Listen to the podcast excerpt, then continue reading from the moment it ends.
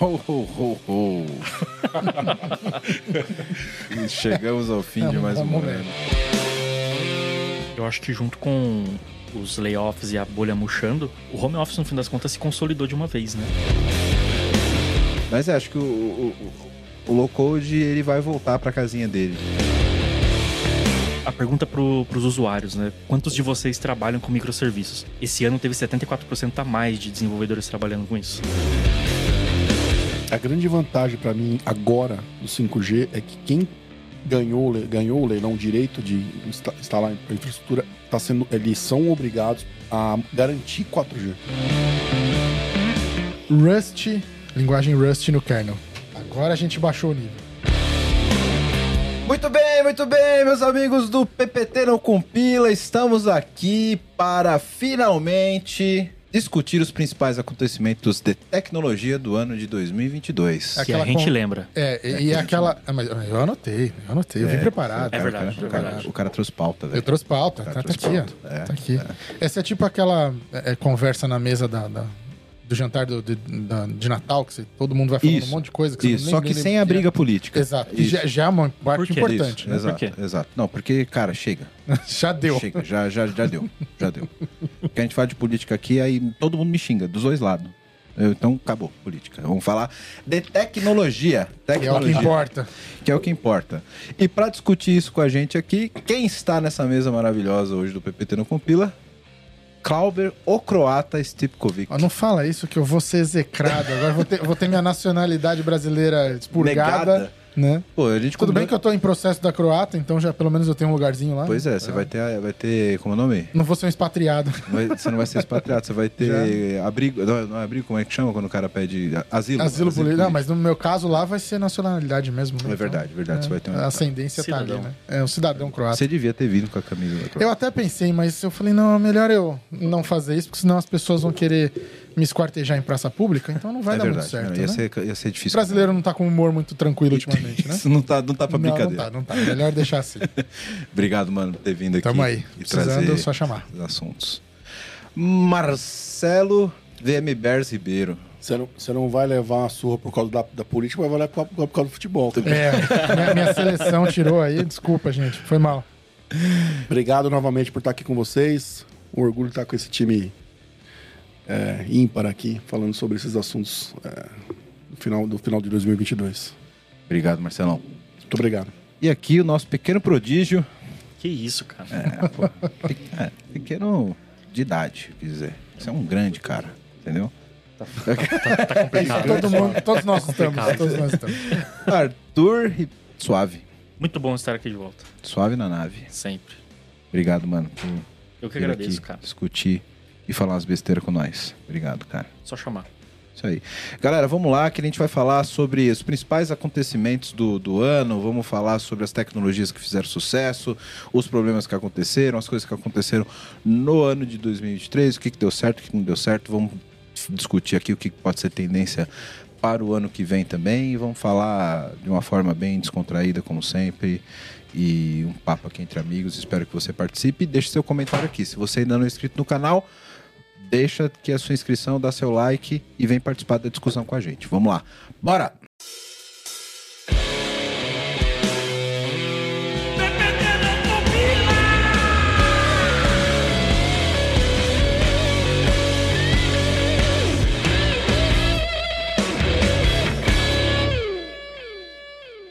Ho, ho, ho, ho.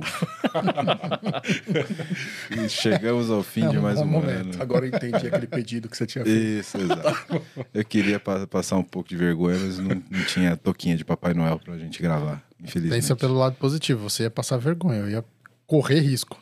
É verdade, é verdade, é verdade. Eu queria uma toquinha de Papai Noel. O problema é que não tinha toquinha pro meu tamanho, né? Enfim, estamos aqui para fazer mais uma retrospectiva. E eu queria abrir falando de um assunto que eu acho que é mais recorrente aí. Que, que não é bem uma notícia, mas é uma coisa que aconteceu durante o ano todo, né? Muito relacionado também à econo- ao estado econômico do, do, do, do mercado, etc. Mercado de tecnologia, né? Passamos aí por, por um- um, uma avalanche de inflação, inflação de salários, né? Todo mundo saindo de uma empresa indo para outra, pulando de, de galho em galho, os salários indo lá em cima. E de repente, o que aconteceu com a bolha? Não vou dizer que estourou, mas deu uma murchada. Deu. né? Deu uma murchada. Aí a gente tem acompanhado aí, principalmente agora no segundo semestre de, de 22, muitas empresas fazendo os famosos layoffs, né? Reduzindo o quadro de funcionário, muita startup, inclusive unicórnio, é, fazendo demissões em massa, etc. né? Então eu queria comentar com vocês aqui é, esse, esse momento. Como- o que que aconteceu com o mercado em 2022? O mercado de tecnologia. É, eu vou, vou dar uns pitacos aqui, mas ahn, eu acho que isso é tudo consequência ainda da, da crise, né? Covid, guerra agora também, Guerra. né? Então, até eu tava lendo um tempo atrás sobre essas demissões em massa, não só é, Twitter, né? Mas todo mundo aí. Mas eu Twitter tava tem, vendo- um- tem um, um É. elementozinho um pouco a mais ali, chamado Elon Musk. tem um tempero. é, tem um né? temperinho a mais. ali. Mas eu vi que muitas delas começaram a, a demitir, mas estão voltando atrás e estão recontratando a galera. Sim. Acho que, não, não aqui no Brasil, mas lá nos Estados Unidos, o detalhe dos caras é a legislação. Ela é um pouco diferente para contratar e demitir, né? Então acho que causa essa facilidade de demitir, segura um pouco, recontrata depois.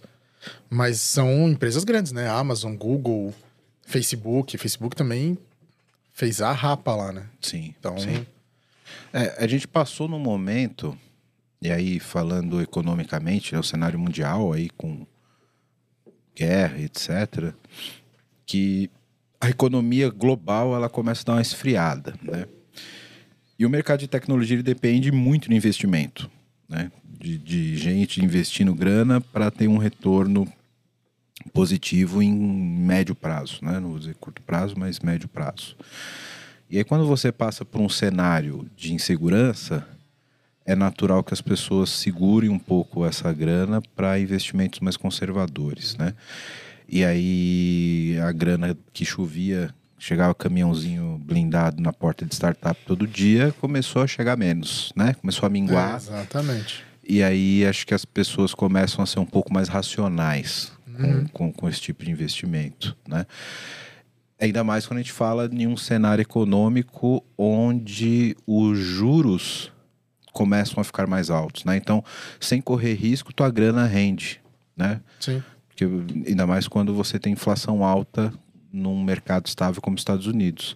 Então, por que, que o investidor americano vai jogar dinheiro em startup brasileira Botar dinheiro no risco, né? botar dinheiro no Exatamente. risco se ele tá, tá tendo um, um- um rendimento rentável. um Rendimento rentável é, é- é meio óbvio, né? Mas um, um rendimento Legal, satisfatório satisfatório, né? é, no mercado super estável, Sim. né? E, e isso fez com que a galera você falou, é, acho que o caixa aqui tá meio complicado, acho que talvez a gente não precise de 750 devs, acho que com 520 a gente faz o produto, né? E isso deu uma, uma segurada, né? Mas e- e- eu- o que eu acho mais curioso, e que, que eu queria comentar com vocês, curioso não, mas o- eu acho que é o efeito colateral mais significativo disso tudo, é que a gente passou por um momento que a nossa profissão, como no geral, independente da área de profissionais de tecnologia, ele estava inflacionando de um modo muito bizarro, né? É, aí você vai falar, pô, Arthur, mas você está reclamando, teu salário está aumentando, você está reclamando. pô, é porque eu também preciso contratar, né? Exatamente. Tem as duas pontas. Exatamente. Eu, como gestor, eu também preciso contratar. A gente sabe o quão, o quão é difícil no Brasil hoje você conseguir montar uma equipe, né? Estável. E muito disso vinha de aportes financeiros que as startups tinham. E os caras, às vezes, tinham meta de gasto, tá ligado? O cara precisa Se não gastar o gastar, dinheiro. não tem mais depois. né? Exatamente. E, e o cara precisa do- da- das melhores cabeças e, meu, você pediu o dobro para ir trabalhar na startup, o cara pagava.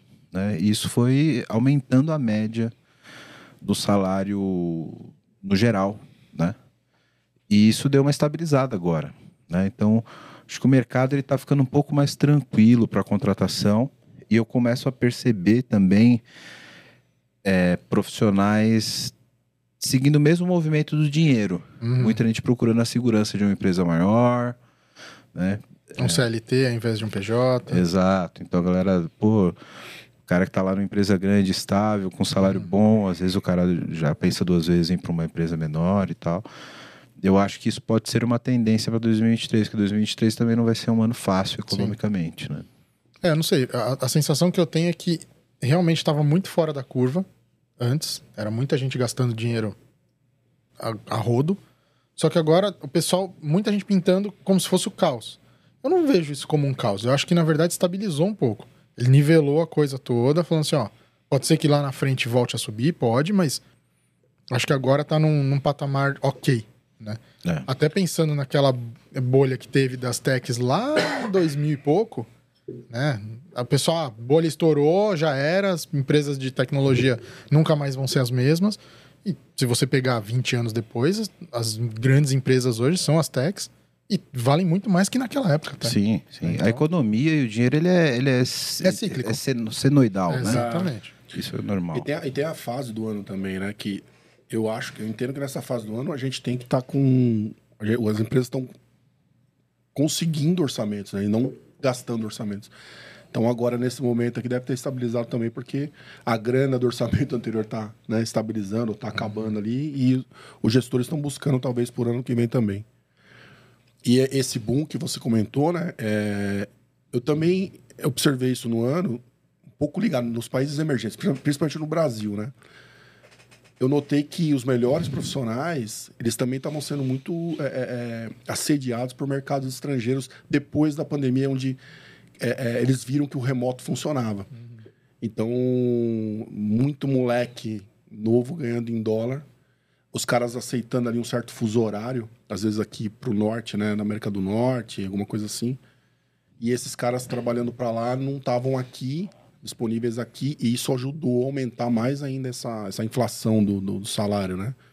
Então, o cara que não falava inglês aqui, ele estava sendo disputado a tapa, né? E o que falava inglês foi trabalhar para uma empresa estrangeira, remoto, ganhando em dólar.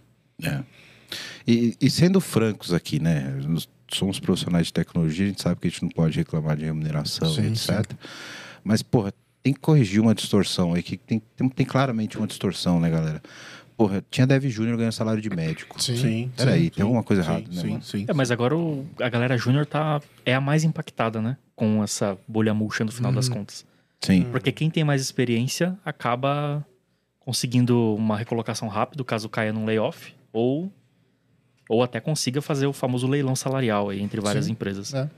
Agora, a galera júnior que se formou com os cursos de Instagram e, e Curso de Instagram. Isso. essa galera tá Que rola lascada. muito É, é também, né? o sênior em seis meses, né? O sênior- Tá. o sênior- o sênior de Rola seis meses tá muito lascado, isso, cara. Rola muito isso, né? Você vê, olha um moleque com um ano ah, sênior, no- no- Sênior. buscando sênior, e- sênior no mercado. É. É, não sei. Eu acho que isso daí ainda vai, vai estabilizar mais um pouco, né? A questão de salário. E, e essa galera que ele estava comentando aí, dos júniors, que, entre aspas, murcha um pouco, eu acho que agora sim essa galera vai começar a conseguir experiência na área para ir virar um pleno, um sênior, porque eles estão pegando agora um cenário muito complicado. né? Então, isso acho que faz crescer também, né? É, Não e o- só o- tecnicamente, mas profissionalmente. E o barulho que essa galera faz é que eles estavam com a expectativa muito alta, né? Vendo o salário de dev lá nas alturas, achando que com um ano de curso você ia ganhar 15 mil reais, É. 10 mil reais. É O que tem de bootcamp aí, bootcamp aí para vender na internet. É, E tá, e exatamente. tá rolando muito a, a mudança de carreira horizontal, né? Tem muito cara, sei lá, meu, advogado, cara pulando pra cá. Uhum. É, isso é Tá verdade. acontecendo direto. E o cara faz esse bootcamp aí É. Exato. e chega aqui programador sênior. É, eu, eu não sei, assim, a visão que eu tenho Ele é também. sênior. É, Passou dos 40 é Passou dos sênior. 40 Aprendi a sênior. programar ontem. Ele foi, Mas é sênior. Você perguntou se eu era sênior. É, né? né? Na dúvida. Não, eu acho que muita gente dessa, dessa safra aí que fez essa parte horizontal de, de migração, acho que com o tempo não vai aguentar. Porque, Querendo ou não, a nossa área é muito complexa e muito pesada para você ficar muito tempo. E tem a Você ver que muito com gostar. o perfil do cara. Exatamente. É, eu, eu- eu- eu- n- não que estejamos aqui, galera, desincentivando alguém que querer mudar de área, etc. Não, Pelo não- contrário, não é isso Tem- mesmo. Venham porque precisamos de gente para trabalhar, tá?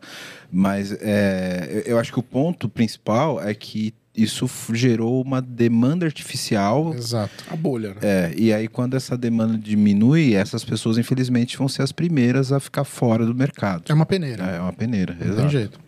Exato. E o que não significa que você que pretende mudar de área e, e- e quer estudar é, tem que desistir. Você só tem que estudar mais. Exato. Demora- só demora mais um pouquinho, alguns aninhos. É, Isso. tenha foco, não para e vai pras cabeças, porque Exato. vaga tem. É, e- Ainda tem. E, e não é que vai demorar mais do que o normal, vai seguir. o- a- Agora as coisas vão seguir o fluxo normal das coisas, Exato. né? Agora você começa a ter uma, uma experiência como júnior, depois você passa a ser uma experiência como pleno, e depois você passa de fato a ser um sênior, né? E Isso é bom, inclusive, para o profissional. Sim. Porra, você não pode ser um júnior e ser largado numa, numa, numa Fogueira. uma fogueira Uhum. de sênior, porque não tinha um sênior para contratar e botaram um, um- um cara que não tá preparado. Porra, vai foder até a saúde mental desse cara. Sim, sim. Esse Foi por isso- cara foi capaz por isso de que a gente um, ficou dois assim. anos já, já era. né? É. por isso que a gente tá desse jeito que a gente tá aqui. Depois vira podcast. Depois vira podcast. É, eu acho que o principal ponto é baixar a expectativa com o salário, cara. Você não vai entrar no mercado ganhando o que os, os dev hells aí de Instagram te, te prometem. Uhum. Jamais. Quer dizer, jamais é muito forte, mas é muito difícil. assim. É, é, é, o fo- isso é muito louco, porque o, o capitalismo é foda, né?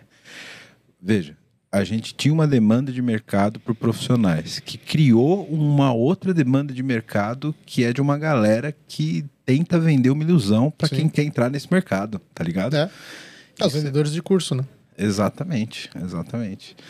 Então, essa galera que entrou nessa onda aí, cara, cara, não, vai procurar uma faculdade, procura um curso. né? É, é isso mesmo. E não vai- ignorem o- o- o- a formação formal da coisa. Isso, né? assim. isso. é isso Não, não, não subestime a profissão. né? Exatamente. Pode até entrar na área, mas tenta ir mais longe, né? Tenta Isso. estudar mais. Tem os pontos fora da curva, mas são pontos fora da curva. Sim, né? exato. No, Ou- no ou geral, você até- vai fazer a, fa- a faculdade, vai estudar bastante, né? Isso.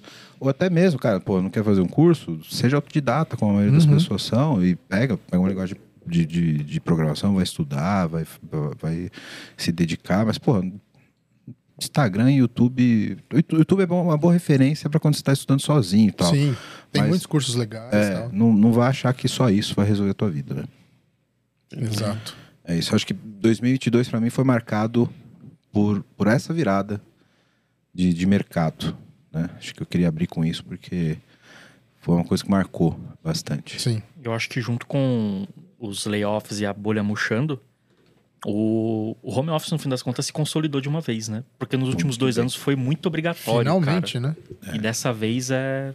Não volta. é Não volta. Forte É, tem bastante demais. empresa voltando, mas é, até como ele estava falando da questão do remoto para outros países, acho que os caras de fora já entenderam que isso daí é, é- é muito mais prático do que você fazer o cara aí todo dia pegar ônibus, metrô, chegar lá cansado. sim.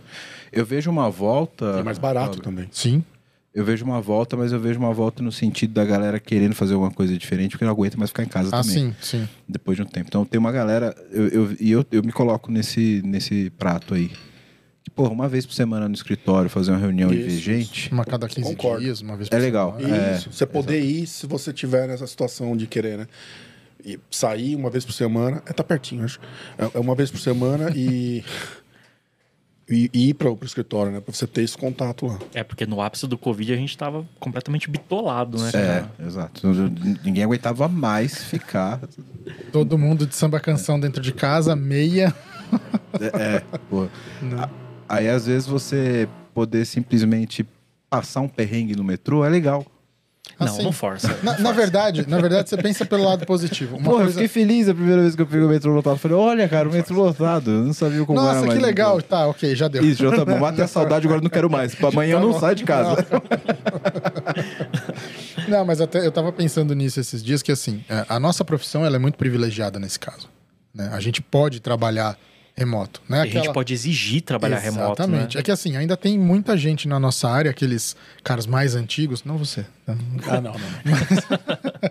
Mas... Chamou ele de velho. é isso. Não, jamais. Sênior, jamais. sênior. Sênior, Sênior, sênior, sênior, sênior. Não, me preocupa porque tem- eles têm é, praticamente a mesma idade. né? Então... Imagina. É, tá- tamo, Marcelão tamo aí rodou também, sem viu? hora, hein? A, a minha só, a minha só não tá Pneu murcho, tão rodando pneu branca murcho. que nem a sua. né? Rodando pneu murcho. Deu uma, deu uma zoada no, no radiador aí. Ferrada no radiador. Não, então, mas é, é, a- a nossa profissão tem essa vantagem, né? Então eu vejo que muita gente hoje é, é, consegue trabalhar de casa, coisa que outras profissões não conseguem, só que eu vejo que a nossa profissão pode ajudar nessa questão de transporte, porque você vai tirar muita gente dali, da- da- desse transporte todo. Quem realmente tem que sair de casa e, e de outras profissões que não tem como trabalhar remoto, então você vai dando aquele, aquela equilibrada. né? Eu espero que isso agora se equalize para, ó, dá para fazer de casa, dá. Então fica em casa. Sim. Eu, eu acho que isso vai mudar muito da dinâmica das empresas. Eu acho que o- o- o- os RHs eles vão ter um trabalho muito grande de, de reensinar as pessoas a trabalharem, sabe? Sim. Porque o modelo híbrido, ele é real, sabe? Eu acho que ninguém mais quer ficar em casa o dia inteiro e ninguém quer ser obrigado a ir para o escritório todo dia, né? E, e- e, cara, para isso funcionar bem, precisa ter uma dinâmica, sabe? Você, eh, s- tem que ter um, tra- um trabalho de organizamento, agenda e tal. Então, quando você for para o escritório, você ter uma atividade que seja boa fazer no escritório. Porque, cara, o que eu vejo até hoje é a galera, ah, hoje eu trabalho no escritório. Aí o cara leva uma hora e meia de deslocamento do escritório, ele chega no escritório. É hora de voltar. e Não, aí ele liga, eh, ele liga o computador e ele faz reunião pelo, pelo, pelo Teams É. com a galera que tá em casa, exatamente do mesmo jeito que ele faria em casa. Ah. Eu não sei o que é pior, ele pegar uma hora e meia de transporte e ele fazer reunião pelo Teams. Eu também fico pensando nisso. Olha, é complicado. Se fosse pelo Slack, tudo bem, mas o Teams é... É, troque o, o mensageiro pelo que você quiser, mas um abraço, Microsoft. O Teams é adorado por todos nós. Mentira. é, né? Eles. Então, cara, é- é- tem que ter uma dinâmica, sabe? Pô, você vai pro escritório, marca uma reunião de, com o time, combina todo mundo de, de ir pra lá, almoçar junto e tal. Porque senão, velho, é só um- um- uma mesa diferente que você tá indo É, trabalhar, né? Fazer o mesmo tipo de trabalho. Eu acho que isso vai ter que passar por uma transformação aí, né? Porque senão continua... É como se todo mundo tivesse continuando trabalhando remoto Sim. sim. Né? so- você soltar numa mesa e num ponto de internet diferente, né? Então, eu acho que as empresas vão passar nesse próximo ano aí de 23, talvez se reorganizando e, e- e tendo uma dinâmica um pouco diferente, sabe? É, acho que o que você tocou no assunto aí é a questão de organização. As pessoas, para trabalhar em casa, elas têm que ser muito organizadas. Porque senão você. A, a vantagem que você tem de levantar, parar, tomar café tal, tomar um banho, e sentar na frente do computador para trabalhar, não precisar pegar ônibus, metrô, essas coisas todas, te dá um certo. um- uma certa sensação de, ah, tá tranquilo, né? Então, se a galera não se organiza, É, é. já era. exato. Perde, é o dia inteiro descamba, Sim, né? exatamente, exatamente. Precisa de uma organização e vai precisar de uma organização maior ainda para poder organizar as tarefas, o que você faz em casa e o que você faz no Sim. trabalho. né? Enfim, passaremos por, por novos modelos em 23, mas muito bem lembrado, Artuzinho. Consolidação do home office, cara. Isso é Sim. maravilhoso. Porque a pandemia virtualmente já acabou, né? Virtualmente. Sim. Vai ter alguns repiques, etc. A gente vai ter que aprender a conviver com isso, mas o mundo continuou sendo o mundo, não acabou, mas o nosso mercado mudou, né? Uhum. E a gente vai ter que passar por isso com alguns ajustes aí, né? O que, que a gente tem aí no passaporte da alegria? Isso. O que, que você trouxe? Ó, você trouxe aí, Eu trouxe Cláudio? algumas coisas aqui, né? Ó, uma, uma por vez pra gente Uma comentar. pergunta. aí. Vamos Tá, lá. vamos lá. É, low code e no code. Eu ouvi muito isso na internet esse ano, muita gente falando acabou a profissão de programador, muita gente falando não precisa alguém para fazer o programa que faz o no code, low code. Eu, E aí? eu, eu vi isso também. Eu tenho uma opinião muito particular sobre low code e no code. É, eu acho que, que sim, acho que 22 foi o ano que isso deu uma, uma, uma florada. Mais do que já era nos anos anteriores. Isso daí- é- é- Esse low code, no code, ele tá ali meio que bambeando já há um tempinho já, né? Tipo, vai, não vai, vai, não vai. Mas eu acho que 22 é, foi crucial para isso pelo assunto que a gente estava comentando antes. Muita empresa falou: caralho, eu não vou pagar 20 pau para um dev júnior. Tem que ter um jeito de eu pagar para um, Computador. pra um computador fazer isso para mim. Exatamente. E aí entra a argumentação de, da galera que vende essa parada. Ca- E, e o, o bicho mais perigoso do mundo até é o vendedor de no-code. Exato. Esse é o bicho Exato. mais perigoso do mercado. Porque esse cara chega no executivo, É É sujo aquilo, né? cara, os caras. é, sujo aquele bicho, cara. O cara vende o país das maravilhas, Uhum. né? A gente sabe. Não sou contra o no-code, low-code, se quiserem patrocinar, botar Eu, um eu acho link que de tem low-code. mercado também. Uhum. Tem mercado. Mas não é a substituição de uma coisa por outra.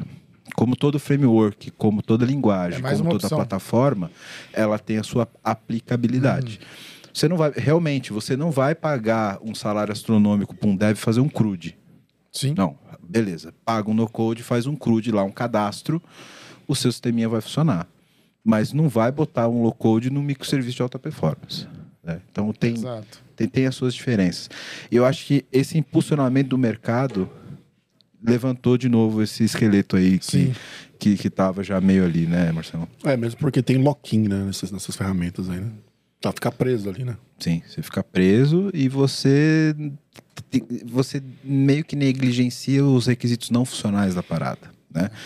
Escalabilidade, toda aquela parafernália. Resiliência, etc. Segurança.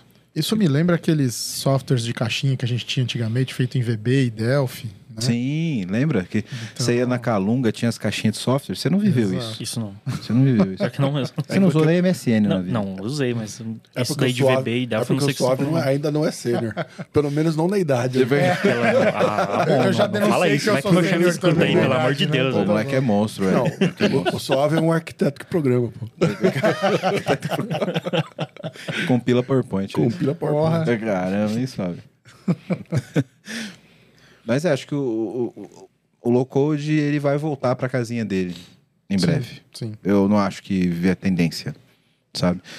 Eu acho que ele tem que encontrar o espaço dele e que fique lá ali, sabe? É que tem, que, tem que ver contexto também, né? Por exemplo, a gente trabalha com aplicações de empresas grandes aqui. A primeira coisa que o Marcelo falou, escalabilidade, o negócio não escala. Cara, o low-code ou no-code, ele tá lá para resolver algo muito rápido e muito pontual, né? Você levantar um MVP de um produto, sei lá, qualquer coisa assim. Isso, isso. Isso normalmente não escala rápido, cara. Sim. O cara precisa de uns dois anos ali para poder subir um troço Sim. desse. Mas não é isso que o vendedor fala pro executivo da empresa grande. quando Ah, ele vai mas vender, aí é desde entendeu? que o mundo é mundo, né? Esse que é. É. o problema, né? E, e aí a gente começa a ouvir umas distorções aí do tipo o cara querer tirar todos os microserviços em Java, código do mainframe e botar na plataforma Por que no será que eu penso? Isso é um déjà vu? O que, que é? Tira Aí- aquela inteligência artificial que você. Isso. É. Aquele, aquele AI em Python que você é escreveu. Todo esse DataOps que você fez aí, todos os seus notebook Jupyter, tira, bota essa plataforma de Por que eu novo. vou ficar gastando dinheiro com Kubernetes? É, Exato. não, Se eu esse posso negócio de nuvem. apertar dois botões e sair um sistema. Isso, Né? exatamente. Então, é, eu acho que ele vai voltar pro, pra casinha, essa é a minha opinião. tá? Mas, deixando bem claro, tem aplicabilidade. Sim. Né? Eu acho que ele tá né? se achando ali. Sabe aquela coisa que tá Isso. se ajeitando ainda no lugar? ali? Exato. É aquilo que eu falei. Não, você não vai pegar uma plataforma low code para fazer um microserviço de alta performance, mas pelo amor de Deus também não pague um arquiteto, um desenvolvedor para fazer um CRUD com microserviço e API Gateway. Não é assim que funcionam as coisas. Até porque normalmente quem tá começando alguma coisa nem tem grana pra isso, né, cara? Por exemplo, um Wix da vida é um low code, né? Ou um no code. É, eu Pô, acho você que tá sim, abrindo acho uma que eles se lojinha, encaixam. cara, o Wix resolve toda a Isso, sua vida exato, por ali, tá exato. ligado? Mas você não faria o Mercado Livre no Wix. Será? Mentira. eu acho que não. Qual que é o Aquele e-mail do teu Ah, um minuto de chefe? silêncio. Eu tô no e-mail do teu chefe mandar esse vídeo pra ele. corta, corta, corta, corta, corta. Sim. Vamos, vamos para outro assunto, né? Vamos- Não, é, não.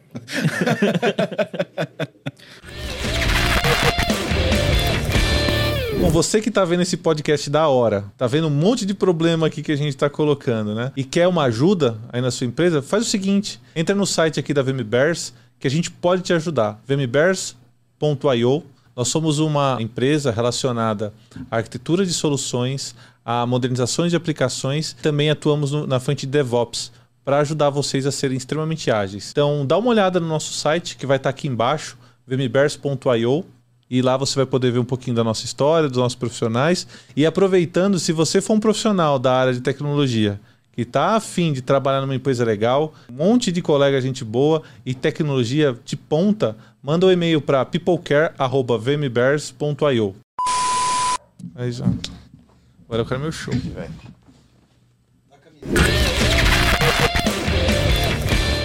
Microserviços e containerização. Consolidação de novo disso daí. Trazendo alguns da- dados aqui, ó. Segundo Ó, o cara veio preparado, velho. preparadíssimo, Caraca. Dizone, um dos maiores sites de Porra, maravilhoso. desenvolvimento do, Maravilhoso. do mundo. A, a, a pergunta para os usuários, né? qua- quantos de vocês trabalham com microserviços? Esse ano teve 74% a mais de desenvolvedores trabalhando com isso. É um Uau. crescimento muito grande para quem fala que está morrendo, né? Então, aí entra um, um- um- um grande, um grande problema que a gente vê no mercado, na minha opinião, tá? Não sei a metodologia que foi aplicada aí, não sei exatamente como foi... Google Forms. É o cara. estatístico. É o estatístico. Olha o no code, low code aí de novo. É. E isso me lembra, um- eu vou deixar até um, um- um call to action aqui. A gente vai em breve lançar um episódio aqui com o CTO da Clever, que é o Bruno, Cam- Bruno Baiano Campos. né? E Hoje a gente a- abordou um pouco sobre isso, né? De microserviço, etc. O que é de fato um microserviço? Entendeu? Sim. Será que 74% das pessoas que falaram Realmente estão Isso. trabalhando comigo. realmente estão trabalhando com serviço, com microserviço, ou eles estão trabalhando com monolitinhos? Pequenos monolitos, né? Paradigma da Tostines. Porque, cara, tem, tem uma série de outras coisas que envolvem o, o arquitetura de microserviços, que não é só um web service pequeno, né?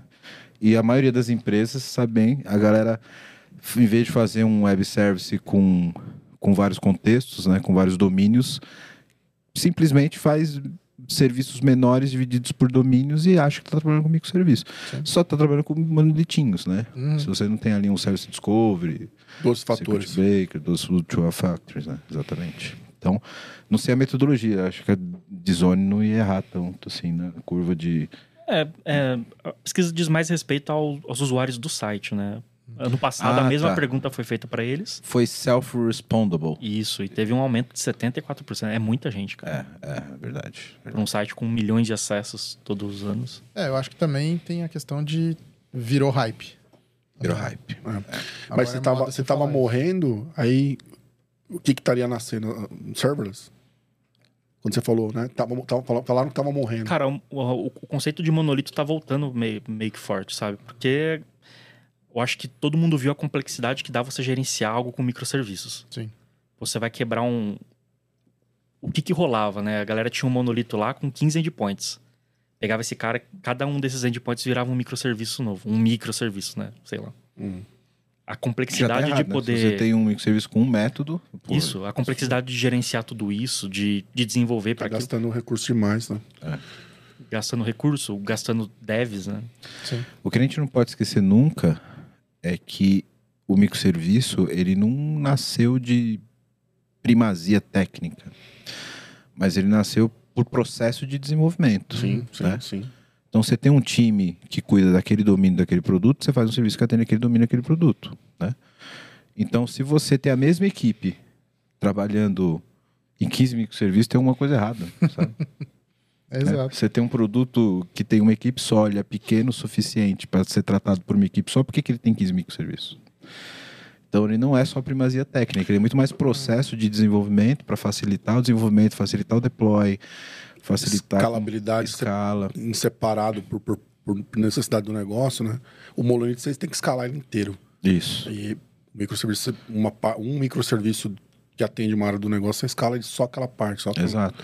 E aí você tem um produto grande o suficiente para ter vários times trabalhando ao mesmo tempo? Você vai fazer janela de implantação com todo mundo coordenado? Não, cara, sobe teu serviço aqui, essa equipe trabalha com isso aqui, essa aqui. Aí, aí faz sentido granularizar, né? Mas é, ele já falou isso algumas vezes aqui, inclusive com, com o Rasta da, da, da base digital, que bombou no, no YouTube aqui, que o título era Não trabalha, startup não pode trabalhar comigo serviço. Boa. É, e, e, e, porra, faz sentido. Você aí tem É, programa- quatro dev e, Programava 10 minutos e f- e, fazia 20 minutos de deploy. Isso, exato. Era... É dois métodos de serviço, um, um insert e um delete, e o resto do mês é configurando service Configurou mesh. o service mesh. E o custo disso tudo, né? Pois é. caro pra caramba. Exato, exato. Então, de novo, né, cara, que a gente sempre fala que use a solução correta para a situação correta, né?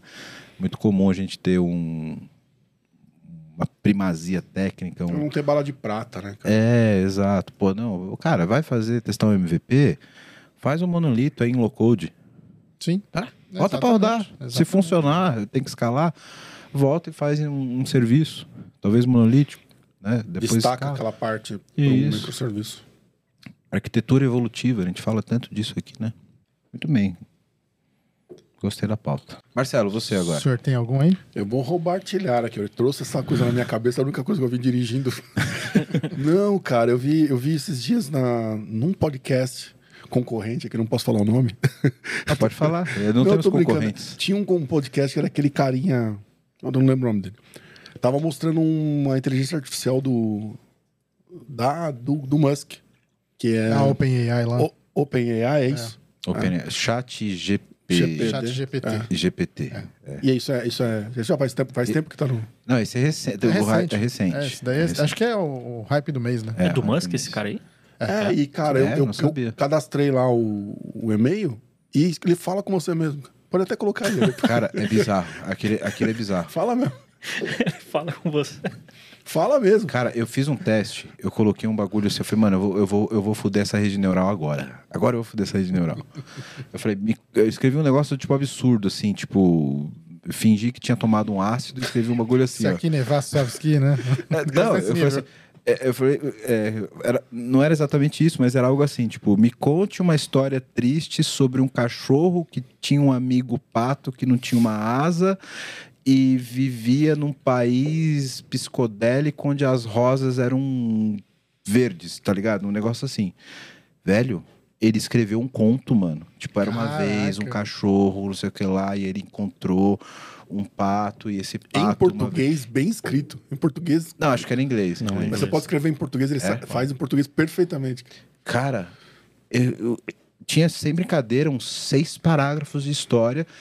O contexto, o final era triste, porque eu coloquei que conte uma história triste. E aí o cenário da história era um lugar que ele citava sobre a rosa que era verde, psicodélico, e aí contava porque que um dia o pato perdeu a rosa. Eu falei, pronto, acabou, é Matrix. Matrix, agora Animal, fodeu. cara. animal. Mas, mas tem um detalhe, eu não sei se vocês leram essa semana, o Stack Overflow bloqueou tudo que seja vindo desse chat G- GPT aí. Porque qual que é o problema? Um monte de usuário lá do, do Stack Overflow Pegava as pegava as, res- as dúvidas, jogava nele, pegava a resposta e jogava lá. Só que muitas delas estavam erradas. dúvidas. Sim, lógico, E aí a galera começou a bloquear isso, né? entendi. Então, É.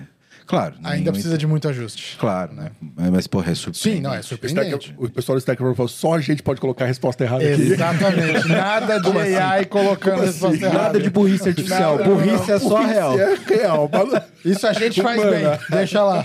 Não, mas se você quer uma resposta certa no Stack Overflow, é só você fazer a pergunta e responder de uma forma errada. O que vai ter de gente te corrigindo é sacanagem. cara. Maravilhoso, né? É verdade. É Tá A verdade. melhor técnica. Cada um comida de rabo, né? Cada um pode comer de É, rabo. Exatamente. Aí você dá 137 e mãozinha pra baixo. Boa técnica, boa técnica. Vai lá e coloca o negócio errado, vai todo mundo te corrigir, aí você Exa- sabe qual é o certo. Aí você né? vai saber o que que é certo. Exatamente. Mas eu gostei da iniciativa do Stack Overflow. Tipo, burrice só humana. Só humana. Puxa artificial. Burrice Não. artificial, não. Só inteligência artificial. Já chega a gente, deixa. Já chega né? a gente, Já é. tá. E, e teve também esse ano, a gente gravou até um episódio, tá o cardzinho aqui, ó, pra quem quiser consultar, a polêmica da IA do Google também, que Olha eu olhando, olha eu procurando, supostamente... olha eu procurando. Você aponta. O card em aqui, cima. Olha o card aqui, eu procurando o card. né? Para com isso, ó. faz isso Pô, não. caramba, Marcelo. É mais você tá ferrando, o cara tá velho já. Corta, corta a cerveja dele. Ó, esperar você corta aí, pô. Não só a cerveja. Mas e aí, o card, o card? E- Não, é, é, a gente gravou um episódio, inclusive, pra- pra discutir isso, daquela polêmica da IA do Google, que supostamente o cara que era o engenheiro, QA, sei lá, o cara ficou com medo dizendo que o bagulho tinha criado consciência de verdade, tá ligado? Foi o que aconteceu esse ano também. Teste de Turing, o escambau lá, né? que ele falou. Teste de... Pô, o teste de Turing já foi pros caras faz tempo, né? É, Hoje em dia já foi. Hoje em dia já foi. Você não consegue distinguir se é uma máquina ou se é um ser humano, sei lá, num, num chatbot, por exemplo. Depende do chatbot. É. Ah, Lógico, né? lógico, lógico. Tudo tem limite. Tudo tem limite. E, cara, fu- eu, a- eu acho que esse caso foi muito mais um caso de hype, de sensacionalismo jornalístico, do que, de fato, uma notícia relevante de tecnologia, né? Porque, porra, não, não criou consciência. Não. E um engenheiro, um cara que passou pela entrevista do Google, também não acharia que o negócio O cara ia criou. ter bom senso. O cara ia ter bom senso, né? Que ia achar que criou consciência. A gente ainda não tem o Ultron aí andando pela rua. Não, ainda não. Ainda, ainda bem. É. Porque se ele tiver um plugin do chat GPT, fudeu. Nossa. Fudeu. Nossa. Bom, vamos pro próximo aqui. Metaverso. Promessa Flop. ou realidade? Como diriam É, os jovens, flopou. Flopou? Ou não Flopou, será? Não. Porra, cara, flopou. velho. Ó, o Gartner tem lá o Hype Cycle, né? Uhum. Tem. Ele tá quase caindo do precipício. Então, ele tá, tá onde no metaverso? Boa pergunta, Porque, é, porque ele tem o, tem o vale de- da desilusão ali, né? E depois tem o platô de produtividade. Ele tá no vale da desilusão, ele vai afundar ou ele vai chegar no platô da, da, da produtividade, na opinião de vocês? Ele já tá no vale, eu não vi. Eu não sei, acho que tá. Segundo o Arthurzinho, já ninguém quer saber mais de metaverso. Não sei. É, ó, É Sustenta agora, mano. Sustenta agora. Eu, eu vou, eu vou dar uma, uma contrapartida aqui Sou do twitteiro. metaverso. eu acho que a gente já teve um metaverso antigamente, chamava Second Life, É, é. Eu, eu- eu pensava nessa linha. né? Termina. Complemento- Termina. Enfim, termina. eu acho que o, o, o nosso querido ah, ah, Mark Zuckerberg foi muito Afobado. Afobado, exatamente. Porque acho que ainda pode ser uma tecnologia que vai fu- funcionar no futuro ainda, mas não é o que o pessoal precisa nesse momento. Sim. Eu acho que é muita coisa pra agora. É um Second Life com VR, né? Exatamente. Exatamente. Então, mas eu acho que o problema tá aí. Eu acho que o metaverso, ele se, se estigmatizou ali, se consoli- consolidou como se fosse um metaverso jogado no PlayStation 5. E Não é isso, na minha opinião. Né? O, senão o Second Life tava bombando até hoje. Eu, inclusive, eu fiquei sabendo que o Second Life ele existe. Caramba. é, né? Até Ainda. hoje, ainda existe. ainda E falando, falando em metaverso, você gravou vários vídeos, né? tem. Sim, no Teve um Metaverso Summit, etc. exatamente, exatamente. E, e foi lá onde eu aprendi muito mais sobre, sobre isso. O conceito do metaverso é muito mais do que um mundo 3D com VR, É sabe? todo o conglomerado da meta? É, e, e isso é outro problema. Você compraria um terreno dentro do metaverso? Então, é, Olha, eu já tive problemas com terrenos reais agora. né? Vitroca, eu não quero não. você Tô imagina fora. fazer um inventário... Tá Você vai no cartório Porra. no metaverso? É, Já pensou? ter que ir em imobiliário. não vai dar certo. NFT. Cartório do metaverso é NFT. É blockchain, né? Blockchain. Aí, ó. Então, eu, eu acho que o problema é, é- é essa- é a gente achar que esse pro- metaverso é simplesmente uma representação 3D do mundo. E, na verdade, eu acho que a proposta do conceito, e não tem nada a ver com o que pensa o Zuckerberg, tô cagando porque o Zuckerberg pensa, e eu acho que ele tentou se apoderar do conceito. ele, pop- ele popularizou. né? Antecipar. Ele o tentou negócio, se né? Ah, antecipar e, e- e roubar o conceito para ele. Agora eu se consagro. né? Isso, É. exato. Eu acho que ele, ele botou os pés pelas mãos aí. Mas a ideia do metaverso ela é boa, eu acho que ela é inevitável. Porque, no fim, é a projeção da sua informação que já existe no mundo real no mundo digital. Isso já existe, sabe? Sim. Então, se eu consolidar, qual que é o teu perfil? Tus, teus dados bancários, as tuas, eh, sua biometria, seus dados de redes sociais, etc. E projetar isso num mundo onde eu consiga agregar tudo isso e conviver com os dados do Marcelo, vocês não precisam estar presen- presencialmente juntos, mas a sua representação digital existe em um outro lugar. E não necessariamente precisa ser um mundo 3D, sabe? Mas eu tenho a tua informação no mundo, por exemplo, poderia ter a tu- o teu dinheiro representado em moeda digital, no mundo digital, onde você podia, num metaverso, comprar alguma coisa que representa alguma coisa do mundo real, sabe? e não comprar um terreno que não existe. Acho que e- esse é aí onde está o problema do conceito, sabe, Marcelão? É, você poderia ir no metaverso comprar alguma coisa que, porra, chega na tua casa depois. né? É, eu acho que eu Como joguei, plataforma, né? acho que eu joguei muito Star Wars Galaxies, cara. Esse é o meu problema. E e eu acho que a gente está longe ainda desse conceito, mas eu acho que ele tem que evoluir, ele vai chegar lá em algum momento. É, e, e por tudo isso que você falou, já dá pra ver que não é a mesma coisa que Second Life. Não, é. Por mais que a gente brinque aqui, né? Isso. Mas é, o, o conceito pode parecer o mesmo, mas a implementação, a aplicação hoje em dia é muito diferente. Isso, exatamente. Eu gosto muito do conceito do digital twin. Uhum. que é a tua representação no mundo virtual ou de um, de um ecossistema no mundo virtual, onde você pode fazer simulações sem comprometer o mundo real, sabe? E Isso eu acho foda pra caralho. Então, no mundo médico, por exemplo, eu quero testar qual que é a tua... Tem o teu genoma, por exemplo. Tem o pro- teu prontuário médico. Eu- você tem uma doença, eu quero saber qual seria o melhor tratamento pra você. Eu aplico esses tratamentos num, numa IA Universo. no universo com os teus dados no teu digital twin e vejo a probabilidade de cada um daqueles dar certo, sabe? Eu acho isso foda pra caralho. Esse tipo de aplicação eu acho foda. Isso é metaverso, sabe? Sim. Vacina. Vacina, você pode testar, exatamente De massa, né? em massa. É, por exemplo, cálculo de, de estudo de pandemia, por exemplo, comportamento de pandemia, É. de pro- As tudo isso. pessoas normalmente caminhando, indo trabalhar, pegando o metrô, ou não. Ou Isso, com máscara, ou sem máscara. isso, fazer esse tipo de simulação, Hum. eu acho isso, isso foda. Isso é aplicabilidade máxima, assim, de, de metaverso, sabe? Eu acho que um dia a gente chega lá, mas acho que ainda estamos um pouquinho longe, sabe? Acho que não foi dessa vez.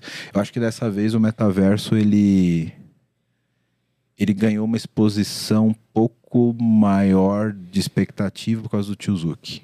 Também acho. É Tizuki isso que eu até ia falar. Acho que o Facebook aí teve o ponto positivo e o ponto negativo ali Sim. dessa conversa toda, né? Não que eu acho que a ideia dele é ruim, Não. porque ele tem o teu dado. Ele pode criar o metaverso. Uhum.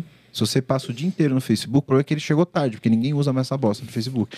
Mas, tipo, se ele sabe onde você vai, quem são seus amigos, etc., ele é o cara que tem a informação que poderia criar, de fato, o Tem É, metaverso. mesmo. né? Tem. Porque você f- comenta uma coisa, o negócio aparece na tela pra você te Sim, vender. né? ele sabe onde Exatamente. você, onde você tá frequentando, porque geralmente quando você vai postar uma foto, você fala onde você tava naquela Você foto. né? tá com o celular com o GPS Localizado. ligado o tempo Exato, inteiro. Então, ele, exato.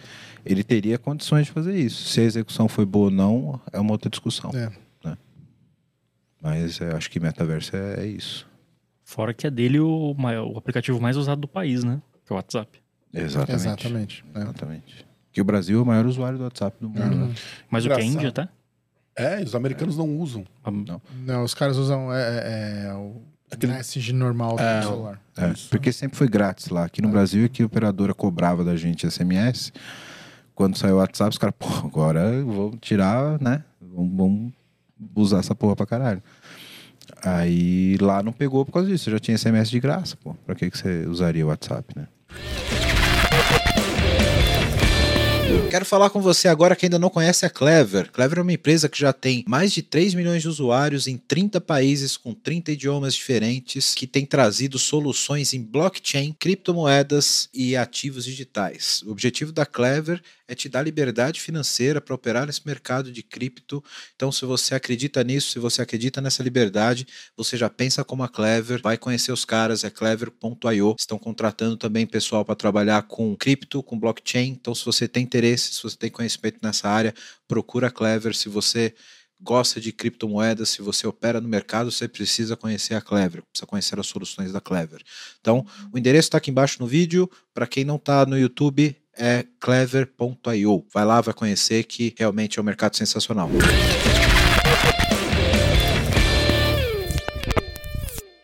Essa que eu vou, vou soltar agora, acho que gerou um hype muito grande, mas eu duvido que mudou alguma coisa na vida de vocês. Quem é que trocou de celular esse ano? Não. Não. Só recebi o celular da empresa, mas. mas Não, acho que não entra aí. Eu troquei o ano passado. 5G chegou no Brasil. Esse ano. Mas que lá no mato não tem 5G, não. moço. Ah, não, mas eu vou te falar que independente, nem na cidade direito, viu? Pois é. Alguém trocou de celular por causa do 5G? Não. não. Alguém pensa em trocar de celular por causa do 5G? Hum, Não. Não. A gente falou isso no episódio. Você disse, cara, é, eu acho que o 5G ele vai se consolidar num nicho muito específico de IoT. Tem a ver, né? Muito a ver com a IoT. É. Porque, porra, você não precisa de 2 milissegundos de latência para falar no WhatsApp. Né? Você não precisa mais de 100 mega de download É. para O assistir Netflix. Netflix, Netflix É. rola em qualquer 4G tranqueira. É. Exato. O que eu acho que, que precisa no 4G é abrangência de rede. Sinal. né? Porque. Velocidade tá tranquilo. Menos sombra, é isso? Isso. É. Não, ah, eu vindo pra cá agora mesmo no metrô, nem 2G tinha. Era G. G. Eu falei, porra. HSPDA. É, daqui a pouco eu vou falar, cadê o, o jogo da cobrinha aqui no, no celular? Arthurzinho não sabe o que é HSPDA. Ele já nasceu no- na época iPhone. Acho, acho que não mesmo. GPR, GP, GPRS. né? É, GPRS. O GPS acho que eu peguei. Cheguei a pegar. HSPDA é aquele quando ficou Hzinho. Mas É, quando eu fui mas- ter smartphone já era 3G já. Já? É. Caralho, velho. A gente só que pegou aqueles baby da Telesp celular, aquelas tranqueiras lá, entendeu? Como era o nome daquela. daquela Eu tive um operadora? ultra-ataque. Nossa, Ultra- StarTAC, Ultra, Ultra Aquele Tac. era- Trataca chique era de, pra le- caralho, só era de por LEDs, era de LEDs amarelinhos. Aí você abria Isso. assim, ó. É. Era igual Star Trek, cara. É chique pra caramba, né? Antena. assim.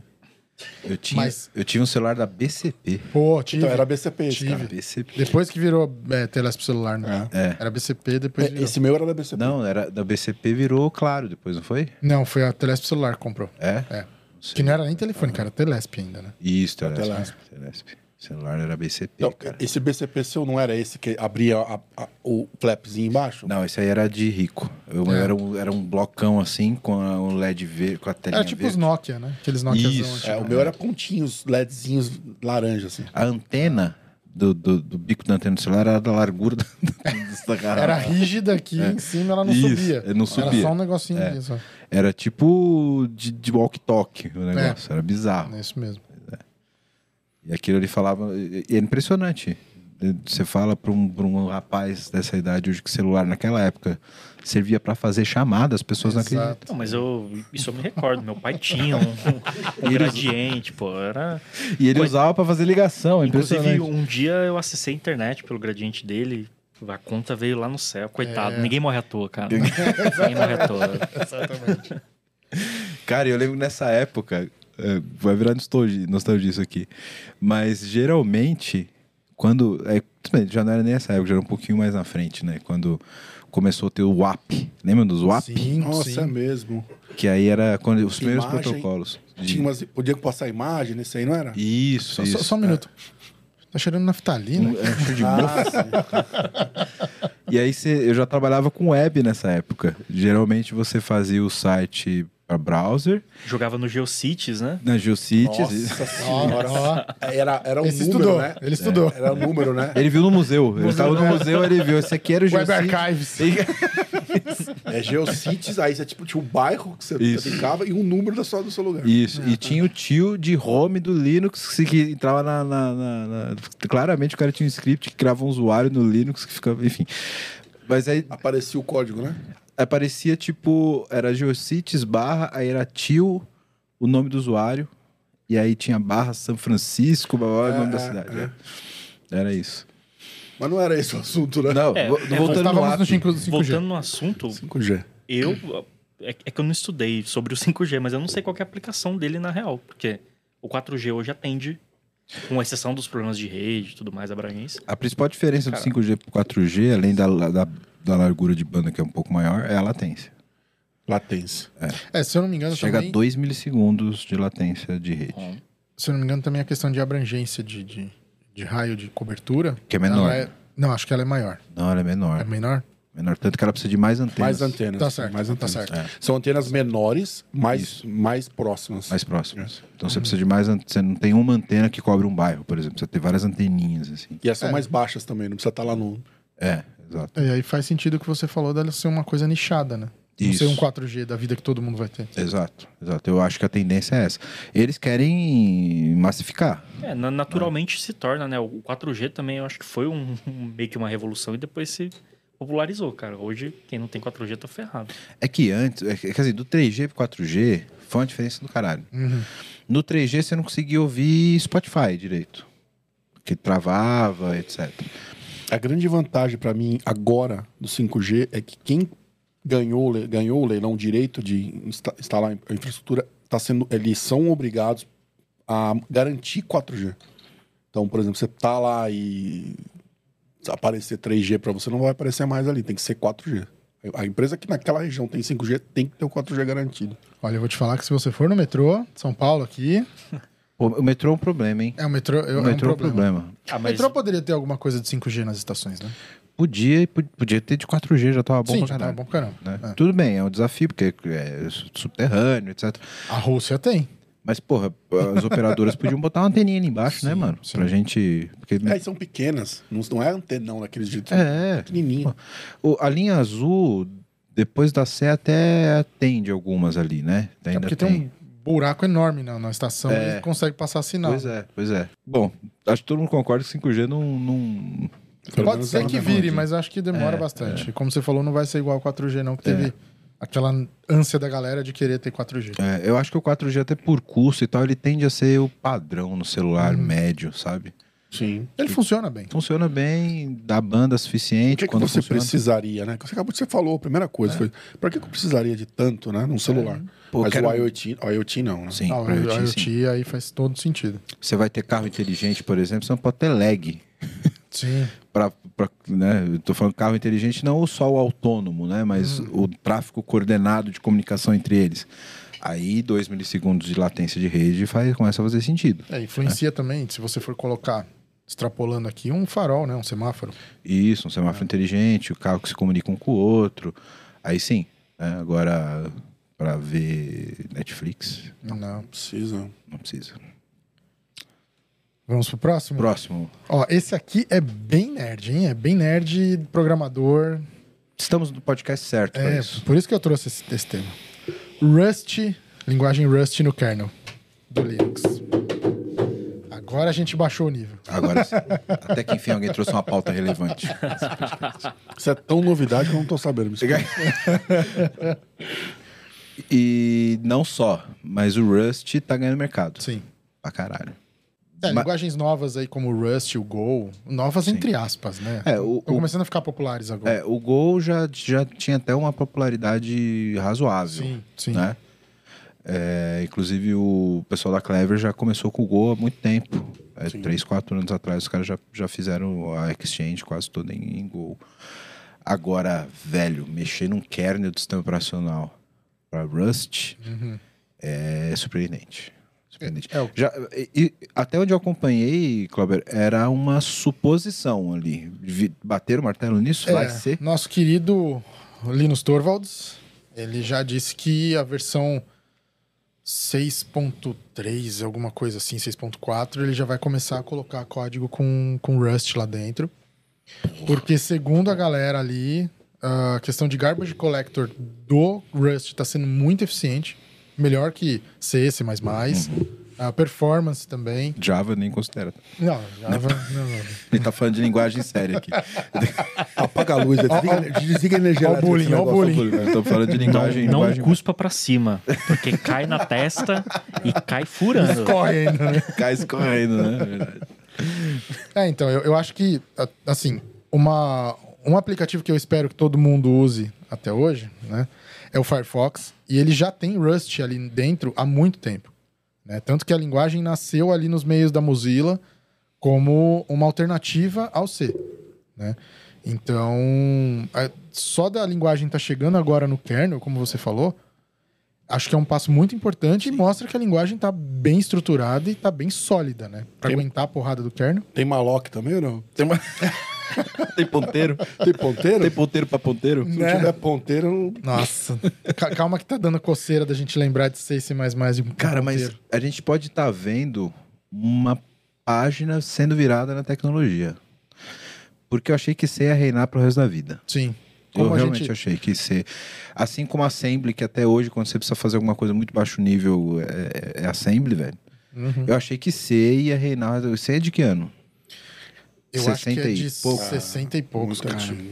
Vamos... Enfim, enquanto vocês vão falando, eu vou consultar aqui, mas é, é, como a gente até comentava na faculdade, né? Primeiro veio o C e depois veio todo o resto. Sim. né? Você foi o pai de todo mundo aí. Exatamente. C é a linguagem mãe, praticamente, né, É. Mãe, cara? pai, tudo, né? Mãe, Trindade. é, da- é a trindade trindade. da Depois linguagem. do assembly, né? Assembly. É, é, Sim, sim, é que sim. o Assembly já é praticamente mover bit na, na- na- não dá pra chamar de uma lin- eu não chamo de uma linguagem né É. porque você move valor em registrador, do registrador. processador né velho é um- aí é escovar bit literalmente é, é ir lá nas engrenagens do PC e puxar a alavanca pra cima e pra baixo a linguagem como a gente concebe mesmo de escrita é, pseudo humana Compilável e interpre- interpre- né, escrita em- na linguagem humana e compilado depois para linguagem de máquina. né? Sim, sim. é C. o C né? É, ó, o C é de 1972. Ele tá com 49 para 50 anos. porra e agora tá tendo uma linguagem que tá fazendo frente ao C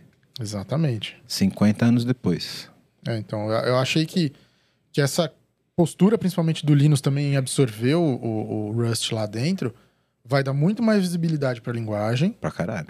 e espero que ganhe mais performance ainda, né? Porque tem também a questão de eh, threads e paralelismo né, no, no- no- no Rust. Então, Assim, não que o C não tenha, a gente tem tudo que tem hoje também, graças ao C nessa parte. Claro. C e Fortran, que é, pa- pode parecer absurdo para muita gente, mas a, a- a parte de paralelismo ali, de, de thread, muita gente ainda usa eh, eh, Fortran. Um abraço, inclusive, pro nosso querido Caleb, né? Sim. Um abraço, Caleb. É, e foi nosso professor na, na faculdade. E, e- mas você vê o Rust ganhando o mercado nisso, né? Ganhando campo, pô, entrando dentro Sim. do kernel do Linux, já não é. E é uma qualquer linguagem coisa. relativamente nova, né? Sim, De que ano que é o Rust? vamos, Foi- vamos com- perguntar ao nosso. Gênio da lâmpada. Exatamente. Pergunta pro chat GPD. Aí, ó, provavelmente ele já vai responder. Ele já. vai te fazer um código em Rust. Normalmente ele dá exemplo em É. código também, cara. Exato.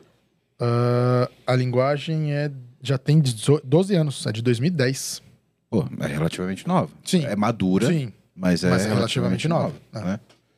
Pô, eu achei que a gente ia ainda ver o kernel do Linux escrito em PHP. TypeScript, vamos escrever tá em TypeScript. aí, né? JavaScript Com Node rodando. ali. rodando. Python. De Python. Faltava cotovelada. no- Todo o meu carinho ao Node e ao JavaScript, porque, né, paga as contas em casa. Então, Mas- Mas o bullying no PHP não dá pra fazer um Ah, episódio não, não tem. que não tem. que não ter. tem, tem que ter. É, é padrão. Cara, mas eu sou, sou entusiasta. Eu acho que, que o, o- a postura do Linus me, me agrada muito. De, Sim. de não ser um cara muito fechado e, e olhar as coisas com uma, um vanguardismo razoável que mantém a estabilidade do kernel até hoje, tá ligado? Sim. Cara, isso é admirável pra caralho, sabe? Você não dá um passo maior que a perna, mantém uma estabilidade fantástica sem parar de olhar essas coisas. Eu acho isso, cara, muito difícil de dosar, sabe? Muito difícil de do cara não aderir a coisas muito malucas, manter uma puta de uma estabilidade. Cara, imagina você. Você você tem noção de como deve ser administrar pull request no kernel do Linux? Olha, n- não quero nem pensar. Você tem noção que o cara criou um, rep- um, um rep- um- um versionador, o Git, pra isso, tá É ligado? que hoje em dia é o melhor versionador de exato. Ah, código que existe, né? Não tem, não tem A nenhum Microsoft melhor. comprou e tá cobrando agora, é isso? Não. Graças a Deus, não. Por isso que eu acho, aí vou dar uma de Kianon aqui, de teoria da conspiração. Que isso, cara. Então, Eu não acho que se mistura Linux- com essa gente, não. Eu acho que o Linus Torvald é o Satoshi Nakamoto. Não é possível, velho. É o único cara que eu conheço que é teria Se for o capacidade. que, que ele tá fazendo em vida agora, né? Porque já tá. O tanto de grana que ele ia ter ali. Não, mas o cara que criou o Linux, o open source, criou o Git e nunca ligou pra ganhar dinheiro, você acha que ia ganhar Bom, é ligar pra verdade. O próprio Linus fala que pra ele isso? Pois é. é, não precisa, né? Não precisa. Ele nu- nunca, nunca focou nisso, né? Acho que, enfim. Tem até uma, uma história engraçada de quando ele, ele foi para para uma empresa lá na Califórnia, agora eu vou es- esqueço o nome, mas é, que o sonho dele, quando ele chegou, ele chegou e falou, putz, eu realize- realizei meu sonho. Aí perguntaram, mas qual é o seu sonho? Ele falou, não, dirigir Meu uma... build rodou. É, não. Dirigi uma BMW Z1 lá, Z alguma coisa, escutando Pink Floyd, com a capota aberta. Porra. Ah, porra, uma pessoa de sonho simples, né? Pois é, pois é. Um finlandês tranquilo. Um, finlandês humilde. É, né? Pois exatamente. Mas eu realmente acho que o cara, o cara que criou o Bitcoin, o blockchain, é um gênio. Eu acho que o cara que criou o kernel do Linux e o Git poderia ser esse gênio. Eu Né? não consigo imaginar outra pessoa que faria isso, Exatamente. sabe? É, o cara que pega ah, duas semanas, três semanas ali pra fazer um controlador de versão, porque ele já tava cansado do Bitkeeper, É, né? Então, E- te- temos um candidato aí. temos, temos. Eu realmente. Se não for, eu quero acredi- acreditar que é. Na, na minha, na, na minha cabeça é e eu fico feliz com isso. Bom. No seu, met- É. no seu metaverso. No meu metaverso. é. eu tô feliz com isso. Alguém tem mais algum tema aí? Eu tenho mais um aqui. Ah, observabilidade? Você acha que esse ano foi. Eu acho que foi o ano da observabilidade também. Isso vem a rebote da pesquisa da Dezone, de 76% das pessoas usando microserviço. Logo, se você não tem micro, se você tem microserviço, e você não tem observabilidade, você está fudido. Fudido. Exato. Então eu acho que foi o ano também que a gente teve um, um boom aí. A gente vai gravar um episódio, né, vai sair agora em janeiro, sobre observability, né? E, e acho que isso é, é uma pauta que a gente demorou para falar aqui, inclusive, né? Falar a diferença de monitoramento e observabilidade, transações, etc. Eu acho que foi o, o- o momento em que a TI acordou que monitorar a PM não é suficiente, sabe? Acho que tem uma pegada um pouco de negócio nisso também, que a observabilidade ela também tem que olhar um pouco para o negócio, né? Consequentemente, foi o ano do SRE. Foi o ano da SRE. que no fundo é que antes era o DevOps, que antes era o cara da infra. Né? Webmaster. Era o Webmaster. Webmaster? Webmaster, é. Exatamente. Olha a naftalina subindo. Exa- Exatamente. Era o cara que. Cisa de mim. Era o Cisa de mim, lembra? Não, essa, essa não é da tua época. Essa não é... Cisa de mim. Webmaster eu só ouvi falar. só. Era o Cisa de mim que virou DevOps, agora virou SRE. É. Muito bom. Eu acho que a gente vai ter um amadurecimento dessas coisas ainda. Eu acho que isso ainda está em curso. Eu acho que muita coisa boa vai vir ainda. É, eu eu não sei se tem, se tem muito a ver, mas assim, o que eu tenho notado é que a questão de, de monitoramento também, de todo esse ambiente de microserviços e tudo mais, porque é o que você falou, é, ah, você monitorar um, um monolito é uma coisa, você monitorar e e fazer build, DevOps de todo essa, esse ecossistema é muito mais trabalhoso. Exato. E, e- e, assim, sem dar spoiler do, do episódio de Observability, né? Confusão, né? O- a, a confusão que tem aí e que a TI percebeu que não adianta é. Antes você tinha um monolito, tinha um grande ativo de tecnologia que você monitorava a saúde desse cara, se ele estava topando memória, se ele tinha disco, se ele tinha CPU, etc. E estava lá. Isso era um monitoramento. Tudo acontecia ali, naquele monolito. Então era input, output e acabou. Né? Quando você começa a ter uma computação muito distribuída, vários microserviços, cada um fazendo um pedaço da operação, você não adianta olhar só um pedaço, olhar só aquele microserviço, se ele tem memória, se ele topou, se ele não topou. E aí você começa a ter que observar a transação como um todo. Então, não adianta só monitorar a saúde de todos os microserviços se a transação parou no meio do caminho. É, ele no ecossistema dele. Exatamente. Então, você tem que olhar, parar de olhar verticalmente para cada ativo de É. tecnologia Olhar é em árvore. e olhar em árvore e horizontal. Uhum. Né? Então, chegou nesse microserviço e iniciou uma transação. Essa transação propaga para outro microserviço, que propaga para outro microserviço, que vai para um banco de dados, que dispara um evento. E aí você começa a olhar a transação e não o ativo. Uhum. Né? O monitoramento continua existindo, Sim, sim. né? Porque você precisa continuar sabendo se o serviço tem, tem, tem disco, tem memória, etc. Mas como o ecossistema funciona, a qualidade do seu service mesh, se o circuit breaker está funcionando, se o serviço deu respawn e acordou no service discovery correto, aí você começa a observar o processo como um todo, né? Se aquele processo assíncrono realmente fez o que tinha que fazer do outro lado, apesar de ter dado um Isso. feedback positivo Sim, aqui. é de ponta Exato. a ponta, né? se o teu evento disparou o listener correto e qual o tempo que ele disparou para o listener correto. E aí isso vai não só de infra, mas de técnicas de desenvolvimento. Né? Então, se você disparou um- uma operação aqui, você não botou uma chave para essa operação, você não consegue. Transaction ID. Você não sabe quem é. Você não sabe quem é. Como é que, como é que eu preciso ter uma chave para olhar para tudo isso, Uhum. né? E aí entra as técnicas de observabilidade. É, log centralizado. Por que, que log centralizado? Eu pego o log de tudo isso e faço um union com o transaction ID, eu sei por, tudo- por- por onde passou, os tempos, etc. Enfim, não quero dar spoiler aqui do, do, do- do Uhum. Aí fica a episódio. dica, vai ser um episódio interessante, hein? Isso aí é, é legal para a gente pegar exatamente essas diferenças de o que, que é monitoramento, o que, que é observability, que vem a rebote não só de microserviços, mas de uma computação distribuída. Exatamente. Computação distribuída na minha época era RMI. Nossa. Você sabe isso aí, pô. Não, isso eu sei, isso eu Pô, conheço. pra pô. caramba. Você não, você não mexeu com RMI? Não, você, não mexi, mas... Você nasceu na EJB e olhe lá. Eu já vi a JB funcionando. Mas eu não, não, não gostava. Eu já vi, né? Eu já vi. Você lembra qual era o protocolo que o RMI rodava em cima? Não lembro. Você vai lembrar no que eu falar, você vai lembrar na hora. Você não lembra agora, mas você vai lembrar. Corba. Caraca, era É, Corba. Corba. Caramba. era.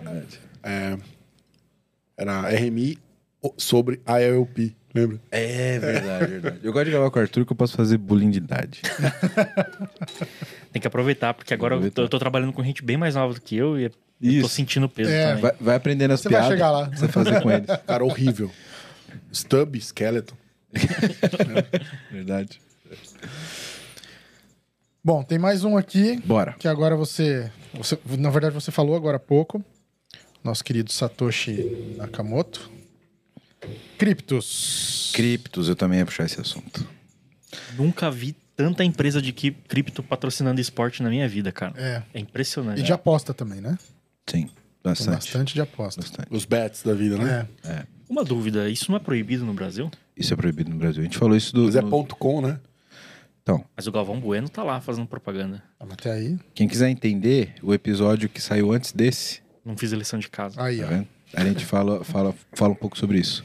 O jogo de azar ele é proibido no Brasil, mas divulgar jogo de azar não é proibido.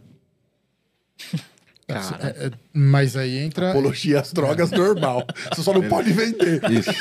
Até porque se você, É for, real, é se real. você for ver, tem o jogo de aposta do próprio governo, né? A Caixa tem. A Mega mas, Sena. mas aí não é jogo de Tá É, aposta. não, bora eu bolão? joguei. Bora bolão? É loteria. É loteria, federal, É, federal. loteria federal. É, é como aconteceu lá com o sonho de valsa, né? Não é um bombom. É um wafer redondo. Isso. Aí você muda imposto, muda um monte de coisa. E a gente falou disso nesse episódio justamente a insegurança jurídica que a gente tem no Brasil pelo poder da interpretação. De... Esse episódio tá bem legal. A gente tá que chama Inverno Cripto. Tá aqui embaixo no. Vou deixar aqui, ó. Ah, deixa mais um card. É. Onde, onde, onde? Tá ali, ó. Vou deixar aqui, vocês, vocês vão entender um pouco melhor sobre isso. Mas é um ano que teve aí o justamente o que a gente tratou no episódio o Inverno Cripto. Uhum. Né? O Bitcoin saiu lá dos 70 mil dólares para os 16. Tem gente E tá chorando, quase hein? batendo a tal da Cruz da Morte, que eu não sei o que é, porque eu não entendo de cripto. O que, que é essa Cruz da Morte? Talvez o baiano venha explicar aqui pra gente. É, Eu, eu- eu não conheço exatamente com esse termo, mas o Cruz da Morte eu acho que é o ponto de. que de- vai. de- de ca- é, já era, né? Que tipo. Mas é assim, é, uma coisa que a gente discutiu, inclusive, nesse episódio é. o Bitcoin já foi enterrado umas 10 vezes. É. Bitcoin já valeu 2 mil dólares, já, vale- já, já foi, voltou. E os, pri- os protocolos que são estáveis, como Bitcoin, Ethereum e outras moedas mais estáveis, cara, eles têm de fato uma escassez e um economics ali que é. não vai acabar, sabe? Não vai. Ele é, é super estável. E o, o, o que acontece de fato agora, aí é opinião e não informação, mas quem quiser saber a opinião de quem entende do assunto vai ver o Vai episódio ver o aqui episódio ali. está É, tá passando por uma crise de ativos como qualquer ativo de mercado variável. né? As ações estão uma bosta também, está caindo. Por quê? Porque Global, né? o, o, o, o investimento seguro está rendendo. É o que a gente falou no começo. O, cara não, o, ca- o mesmo cara que investiria em startup porque quer ter retorno e está no porto seguro dos juros de investimento americano, por exemplo, pela alta taxa de juros, é o cara que é investidor de cripto também. Então por que, que ele vai deixar o dinheiro em cripto se o dinheiro dele Vai está pra renda rendendo no banco? fixa, né?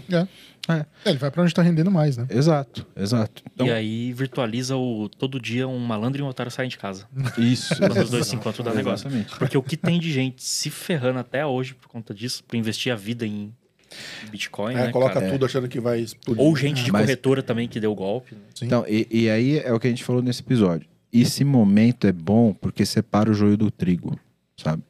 Quando o mercado tá em alta, aí começa a aparecer pirâmide, com Shiba nome- Inu, ah, tá na cachorrinho lá. é, começa a aparecer. Dogecoin, né? Como é que chama aquela Dogecoin. Shiba? né? Dogecoin.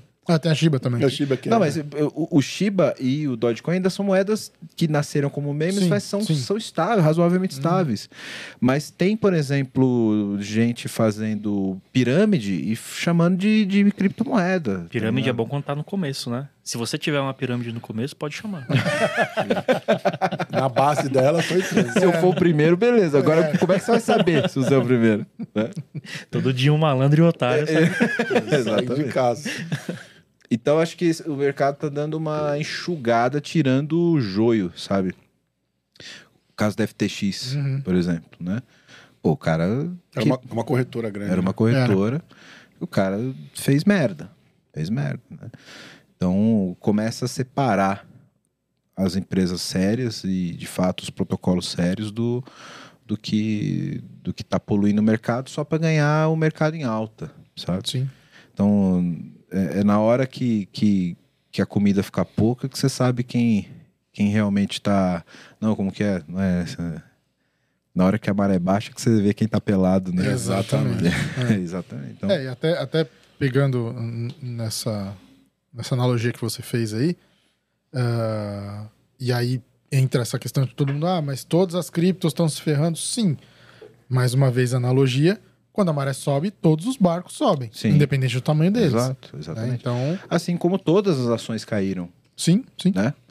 É, claro, e mercados têm flutuações diferentes ali no mercado de ações, mas, cara, a bolsa no começo do ano tava 130 pontos, agora tá 102 Chegou a mil bater pontos. 140. 140, é, exatamente. Então, ah, claro, a gente tem problemas domésticos que também refletem nisso, mas é, os- os- o, o mercado de renda variável sofreu muito, né? Sofre muito com a retração econômica, a guerra, etc. E cripto é um mercado de, de, de renda variabilíssimo, né? Sim, pra muito volátil. caramba, né? Muito volátil. extremamente volátil, né? E, cara, eu vejo como uma oportunidade para que, pô, tá lá com o dinheirinho parado lá, vai lá, velho. Bota lá, porque Compra agora. uma hora, é é hora de Sim. comprar. Mas é a hora que todo mundo fala, ih, tá caindo, não vou comprar. Não vou Só lembrando que isso não é uma recomendação. comprar." Exato, não fazemos recomendações aqui, não Exatamente, porque somos nós agentes não de somos investimento. especialistas, Isso, não é. temos certificação da Isso. CVM, nem nada Aí eu do vou gênero. fazer que nem a galera do, da internet, isso não é recomendação. Compre. É, A opini- a opinião dos nossos comentaristas não é necessariamente a opinião do nosso do podcast. Exatamente. Na verdade, eu vou fazer uma outra recomendação. Estude, né? Isso, isso. Leia sobre, Entenda. se informe. Saiba onde você tá se metendo. Não compre Bitcoin de banco que não deixa você sacar o Bitcoin. Exato. Não Ó. venda sua casa e compre de Bitcoin, vai morar embaixo da Isso. ponte. Assim não como faça você isso. não compra, venderia a sua casa para comprar ações da Petrobras, você não vai fazer isso com Bitcoin. Exatamente. né? Então, fica aí a dica. Mas é um ano que vai ser realmente um ano marcante aí pro, pro mercado de, de cripto, né? E, e complementando o assunto de, de criptoativos, foi também um ano em que a galera caiu da real que NFT não é JPEG de gatinho. Exatamente. A galera começou a. "Ah, Caralho, realmente, acho que não era uma boa É ideia. É, pra pagar do- Engaracuja, né? A criança vai lá, faz um rabisco, Isso, o cara é. tira uma foto, 10 milhões de dólares. Foi, Exatamente. foi o ano que a galera olhou assim e falou: Cara, realmente acho que não era, não valia um milhão aquele JPEG de gatinho. Infelizmente, eu, eu tava Eu com a podia ter galera... imprimido e colocado na parede, né? É, eu acho que. Eu tava com a turma do Twitter e quem tava comprando isso era um puta de um otário. Então acho que a galera falou: É, acho que é legal e tal, tem uma aplicação bacana, mas acho que aquele JPEG não valia um milhão. Aquele macaquinho É, teve, Não. teve jogador de futebol aí jo- comprando. Nem navinha dentro de jogo, né? esse Isso, mamaco exato. aí não É, rola. não vai dar certo. A, X- a XS lá, o jogo. É o Axifinity. É. Pô, mas tem uma galera que fez dinheiro com isso aí, velho. Mas depois caiu de novo. Caiu de novo. O cara vendeu lá, quem vendeu, vendeu. Mas tá lá no talo de Isso, novo. É, exato. Então é, é oferta e demanda, né? Mas eu acho que pior do que o JPEG de gatinho, macaquinho tocando tambor, não teve. não teve. Então acho que. E, e- e essa é a mágica do mercado especulativo, né, cara? Sim. Todo mundo, ah, cobra, porque vai. vai. Pô, não, velho, calma. Pensa, pensa. Respira fundo. Respira fundo, né? Como diria Choque de comprar- Cultura. Ouve o que você tá falando. Exatamente. Pra comprar dois, não compra um milhão. compra dois, não compra um milhão. Né? Isso, exato, exatamente. É. Mas, é, t- como, como tudo, acho que isso é bom para estabilizar o mercado e, né? Porra, NFT tem uma aplicabilidade de tecnologia foda pra caralho, Sim, sim. né? Sim. Foda pra caralho. E, cara, não é pra vender JPEG de gatinho, né? Então, acho que isso que é foda. A galera deturpa o conceito e queima a tecnologia, mano. Como o é metaverso. Exatamente. Mas É, se você for parar pra pensar, uma vez eu tava conversando com uma, uma prima minha e ela falou assim: não, a tecnologia às vezes é complicada, ela prejudica o ser humano. Eu falei: na verdade, não.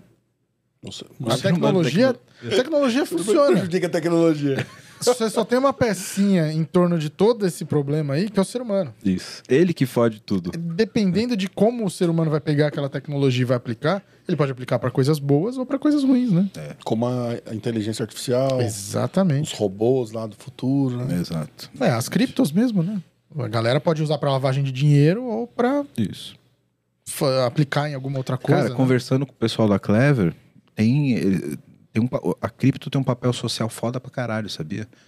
Em países que você tem um- uma instabilidade econômica muito grande, que você tem uma inflação muito grande, países da África, etc. Tem uma galera que recebe o dinheiro, guarda em cripto. Sim. Porque se, ma- se guardar na moeda local, Ah, a inflação a arrebenta. então inflação inflação leva come. embora. É.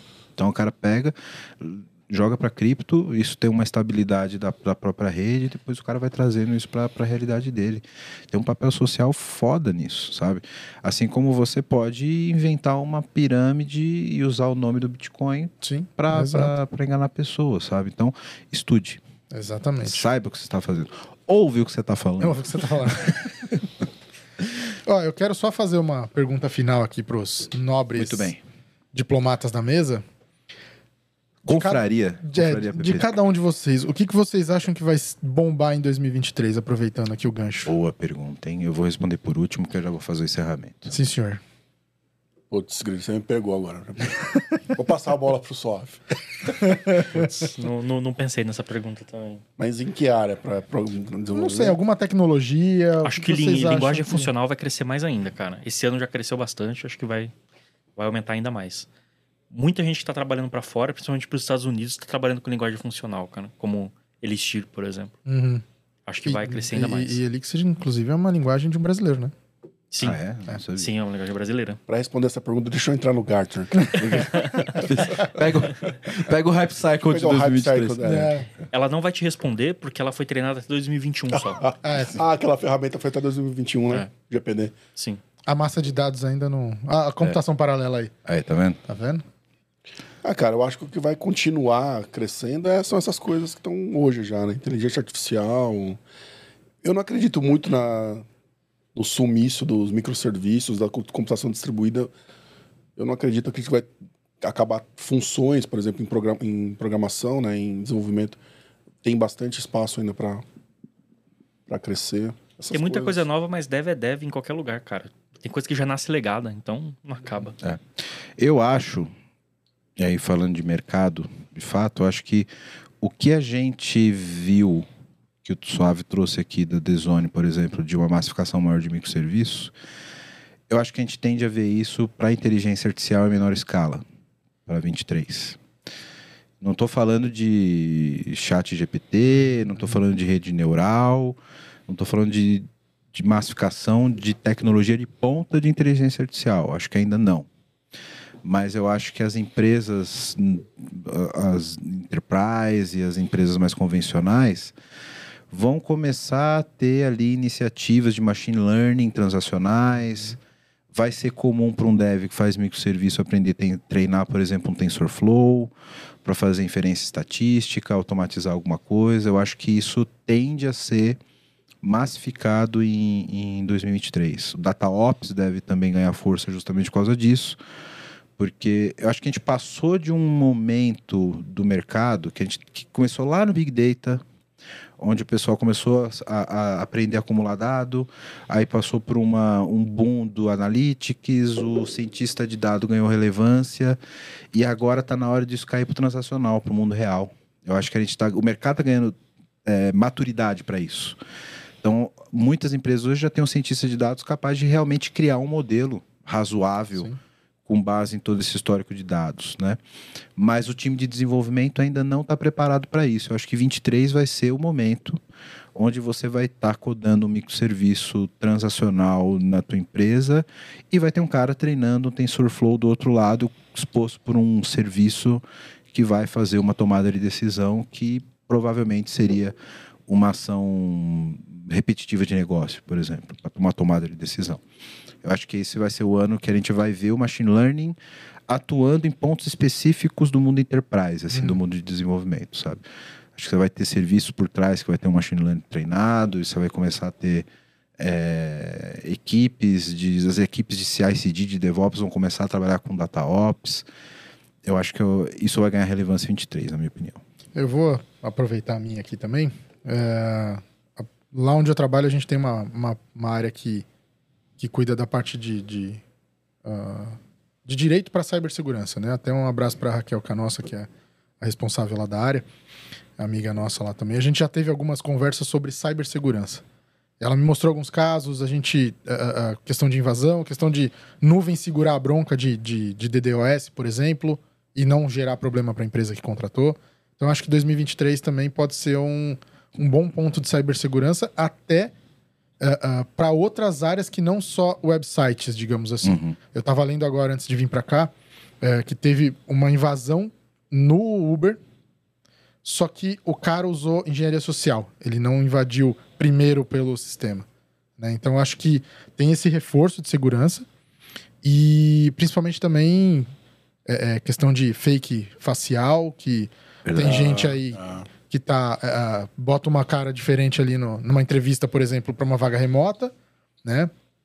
E sei lá, você é um asiático que não pode trabalhar numa empresa americana, por exemplo, mas você bota um uma, uma- um deepfake ali de, de uma pessoa que não seja asiática para Redneck. poder é, é, entendeu? Para poder trabalhar para a empresa e você consegue a vaga. Então assim, N problemas que a cibersegurança pode pode atuar nisso daí. Eu acho que 2023, por conta também de fake news e toda essa coisa que a gente está vivendo, eu acho que 2023 vai, a gente vai ouvir bastante sobre cibersegurança. Concordo. Cibersegurança também é um ponto bem relevante para 23. Sim. Muito bem, muito bem. Meus queridos, mais algum ponto? Os meus acabaram aqui. Eu acho que 22 né? foi um Feliz bom. Natal. Feliz Antônio. Próspero ano novo, que tudo se realize. Cadê a, aquela mulher que sempre cantava lá no, no Natal? A- Então Simone? é Natal. Simone. Pelo amor de Deus, ela não apareceu ainda, não ressuscita. Mas vocês Já vão tá na hora de, de descongelar não. da geladeira, não? Não, tá bom, ter- deixa Ela assim. não, ela, ela não vem, mas o Roberto Carlos. Aí vem, vem. Já tá, já tá em cima da, da, da pia lá pra descongelar. tá. Já, né? É, já sai na câmera Estão criogênica. tá descongelando ele de novo. já, já tá descongelando. Já abriram a porta da geladeira já. Meus amigos, muito obrigado pela presença de vocês para discutir esse ano maravilhoso aqui pra gente. Foi o último do ano? Foi- Esse é o último do ano. Esse é o Feliz último ano do novo a todos. Boa Último sorte. do ano, publicado. É, Publicado. é. Gravado também. Você- Ah, mas o cara que tá Vai dar ouvindo, rolê, né? o cara que tá ouvindo não sabe que foi gravado. Então no- corta, corta. corta. A- aquela recomendação pro final do ano é não faça nada que eu não faria. Então, Isso. Né? É. Obrigado, Me de fez, novo. me fez Obrigado refletir. de novo. Me fez refletir. Clauber, obrigado, meu irmão. eu que agradeço. Sempre um prazer gravar contigo. Espero que o ano que vem a gente faça mais também. Sem dúvida. Você é sempre bem-vindo aqui. cara. Obrigado, Não precisa- obrigado. Não precisa, nem esperar convidar. É só falar tô indo amanhã. Tamo aí. Marcelão. Obrigado, El, pela oportunidade de estar aqui com vocês de novo. Show de bola. Ano que vem seja muito bom pra gente. Seu chefe viu esse episódio, tá? Só pra- Ah, ele é sênior, viu? Trabalhei com ele, era só, saca- era só sacanagem. Seu chefe viu esse episódio falou do No Code lá. né? Um abraço, Jamal. É indiano, não? não, não é não, não, não. Mas parece, mas não é. Jamal. é, é, Abraço, Jamal. O cara é bom. Ó, certificado. Obrigado, Artuzinho. Eu que agradeço, cara. Sempre um Obrigado, prazer. mano. Você é, você é o cara, você tá ligado, né? Só torto, só. Puxação de saco essas horas. Só curte, Tem uma vinheta do Medo e Delírio aqui pra puxação de saco. Vamos soltar ela. só curte a banda errada. Que Obrigado, galera. Um excelente ano novo para todo mundo que acompanhou a gente até aqui. Se você ainda não está inscrito no canal, segue a gente. Se a gente esqueceu algum ponto relevante, põe aqui nos Comenta comentários. É, aí, boa. Coloca aqui no comentário, fala, pô, vocês não falaram de tal coisa, tal coisa, tal coisa, tal coisa. Ano que vem a gente fala. Aí ano que vem É, a gente aí fala. já fica pra pauta Isso, do é, ano que vem. Isso aí. Obrigado pela audiência de vocês. Segue a gente nas redes sociais. Deixa teu comentário aqui. Vai lá no Instagram. Manda esse episódio para quem você acha que vai curtir esse conteúdo. E valorize o criador de conteúdo, independente de ser o PPT no Compila ou não. Se alguém cria um conteúdo que te agrega alguma coisa para você, agrega alguma, alguma coisa para tua carreira, valorize esse conteúdo, compartilha e faz a informação circular. Obrigado, galera. Até o próximo episódio. Valeu! Obrigado! valeu.